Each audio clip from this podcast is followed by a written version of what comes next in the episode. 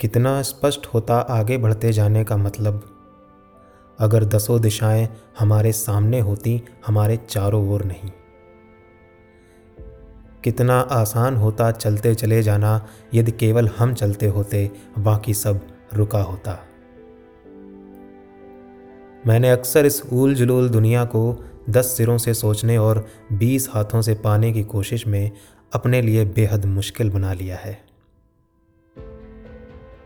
शुरू शुरू में सब यही चाहते हैं कि सब कुछ शुरू से शुरू हो, लेकिन अंत तक पहुँचते पहुँचते हिम्मत हार जाते हैं। हमें कोई दिलचस्पी नहीं रहती कि वह सब कैसे समाप्त होता है जो इतनी धूमधाम से शुरू हुआ था हमारे चाहने पर। दुर्गम वनों और ऊँचे पर्वतों को जीतते हुए, जब तुम अंतिम ऊंचाई को भी जीत लोगे, तब तुम्हें लगेगा कि कोई अंतर नहीं बचा अब तुम में और उन पत्थरों की कठोरता में जिन्हें तुमने जीता है।